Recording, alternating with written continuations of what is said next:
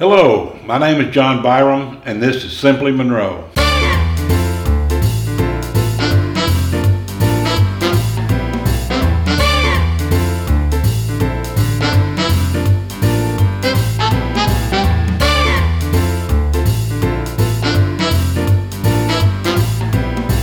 Today we're here in Madisonville, Tennessee, and I'm going to share with you an incredible story about an incredible man.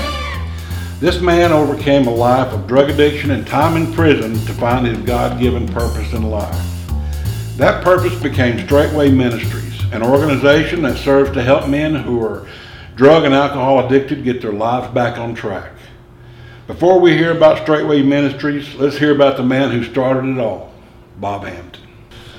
Bob, thanks a lot for sitting down with Simply Monroe today. Um, you know, this is a story I think the whole community should hear. But let's start at the beginning. Tell us about Bob Hampton's journey. My journey started when I was thirteen years old, as I experimented with drugs for the very first time. Wow, thirteen. thirteen. And uh, at first it was just, you know, like occasional users. Everybody was doing it. I don't know, some people might could call it peer pressure, uh, but at that point in time in the seventies, there was a lot of people doing a, a lot of things. Now, I was raised in a good family. I was raised to know right from wrong, but I just made a lot of bad choices along the way. And then once the point, uh, the point that I stopped playing sports, which was when I was in college, it just escalated from there. Well, I got a question for you about that. You were in college, you say, but when did you realize that you had a problem?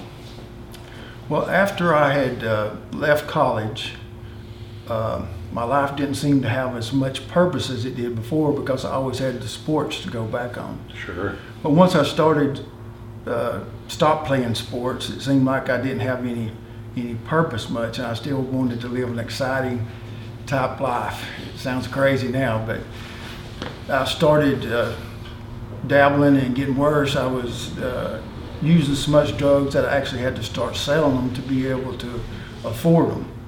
And at that point in time, uh, when I was just using drugs and it became a heavier and heavier user, I just continued uh, in my in my drug use to where it led to all kinds of criminal activities. And uh, being that I was a drug dealer, I was also my best customer. Oh boy. So. So what you're saying basically is your addiction led you to uh, the life of crime that you led. Yes, sir. And one thing led to another, and it kept snowballing. Yes. Is that, is that a fair statement? Yeah, and it snowballed for many years, and I was a slow learner. But by the time I was uh, in my early twenties is when I got arrested for the first time. And uh, when I was arrested, I uh, had a lot of things leading up to it. I had many charges in many different counties, and it just snowballed all into one big effect. But I was sitting in the Bradley County Justice Center, and, uh, and at that point, I had been offered plea bargain agreements from the court to, uh, if I would plea bargain out to fifty-six years, that I would no longer, uh, excuse me, if I would plea bargain out to fifty-six years, then I wouldn't have to go to trial and face to get more time. fifty-six years. Mm-hmm.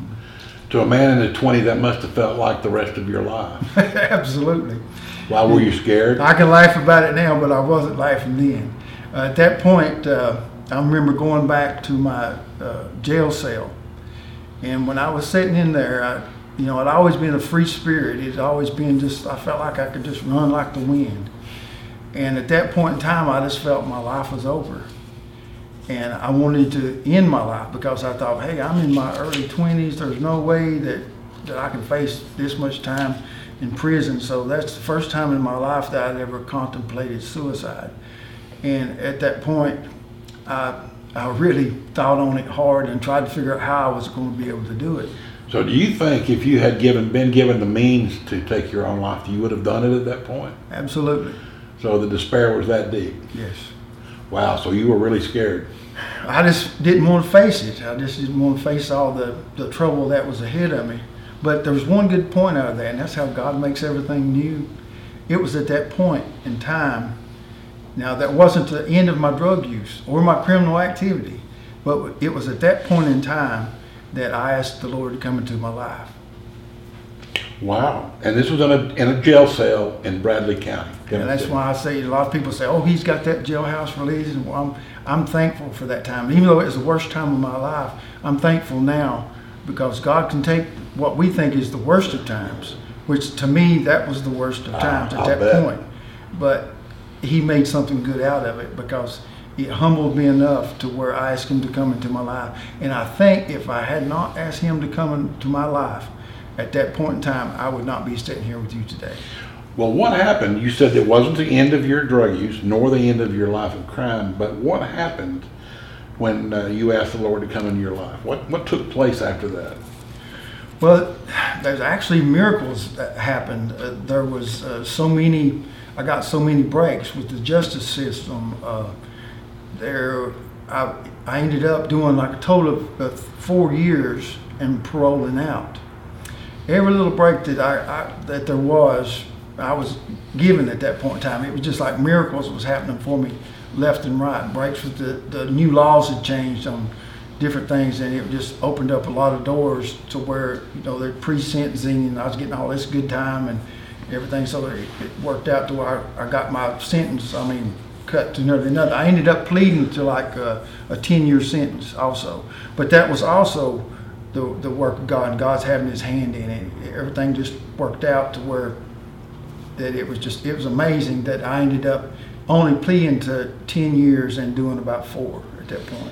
So at what point did you say, okay, I'm I'm through with the drugs, I'm through with the crime, I, I, I want a better life? At what point did that happen?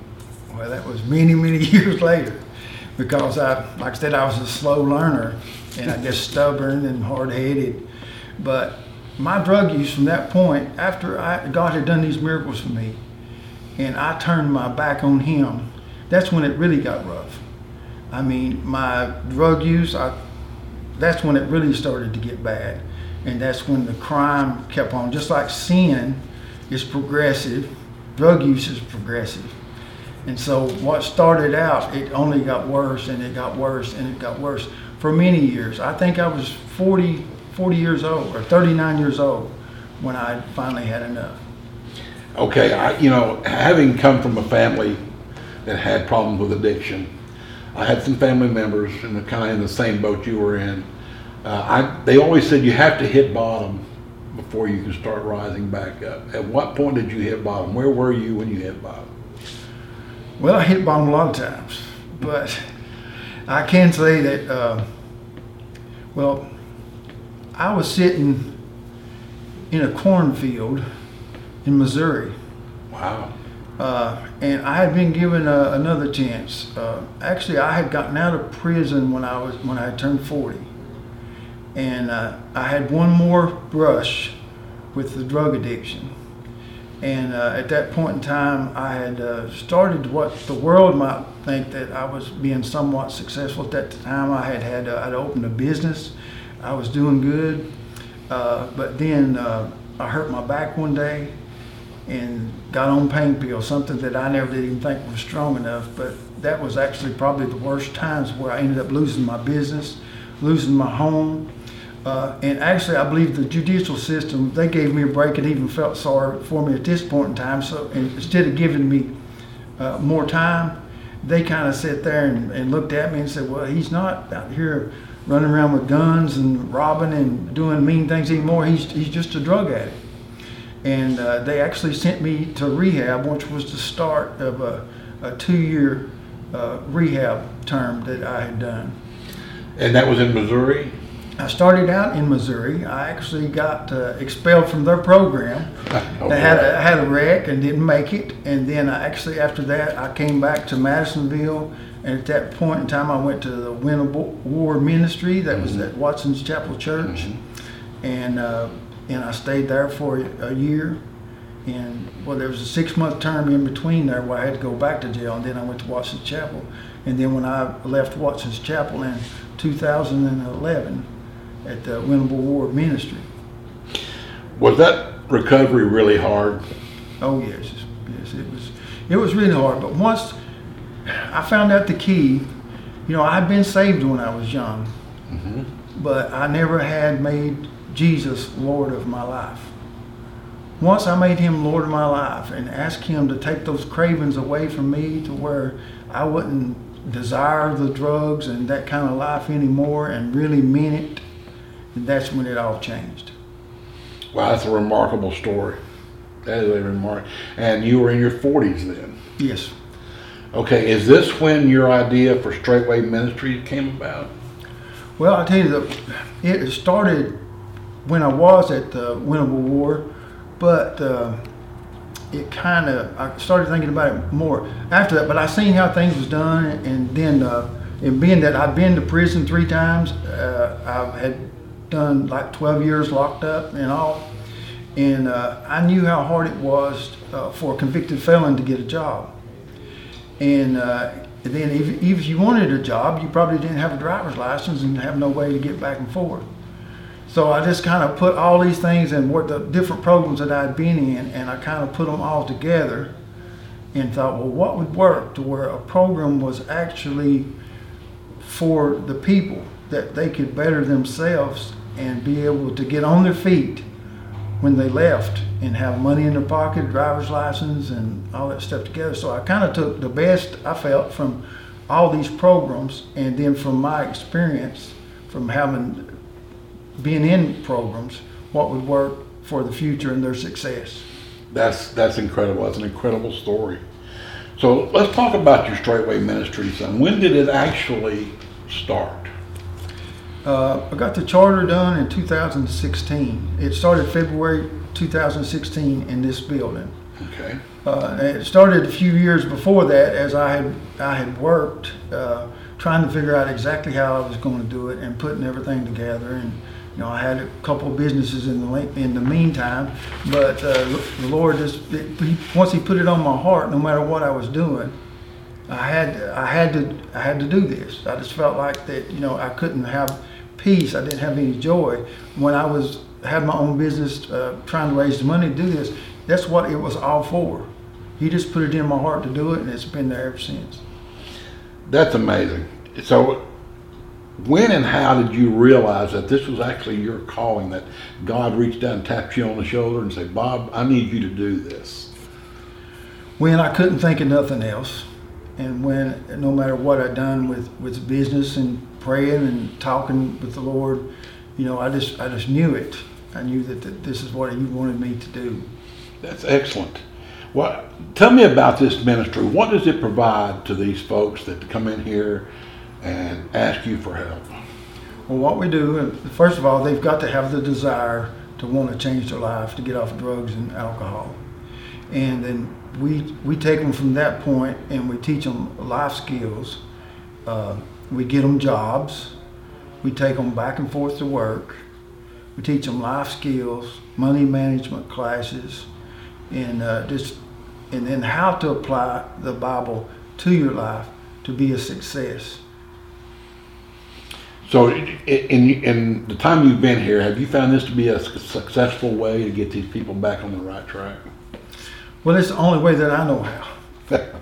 and uh, and I have seen a, a lot of success in what the Lord is doing in people's life. Just to see a man, you know, get saved for the first time, and, and to see him all of a sudden uh, start caring for his family, you know, paying his child support, paying his taxes, and instead of being a burden to other, you know, be a law-abiding citizen that's actually making a difference and paying paying his bills and doing what he has to do. Being a good dad, a good brother, a good son. Well, how do these lost souls find you, or better yet, how do you find them? Well, we do have a criminal justice liaison that's, that's out of Anderson County, but it's mostly from word of mouth anymore.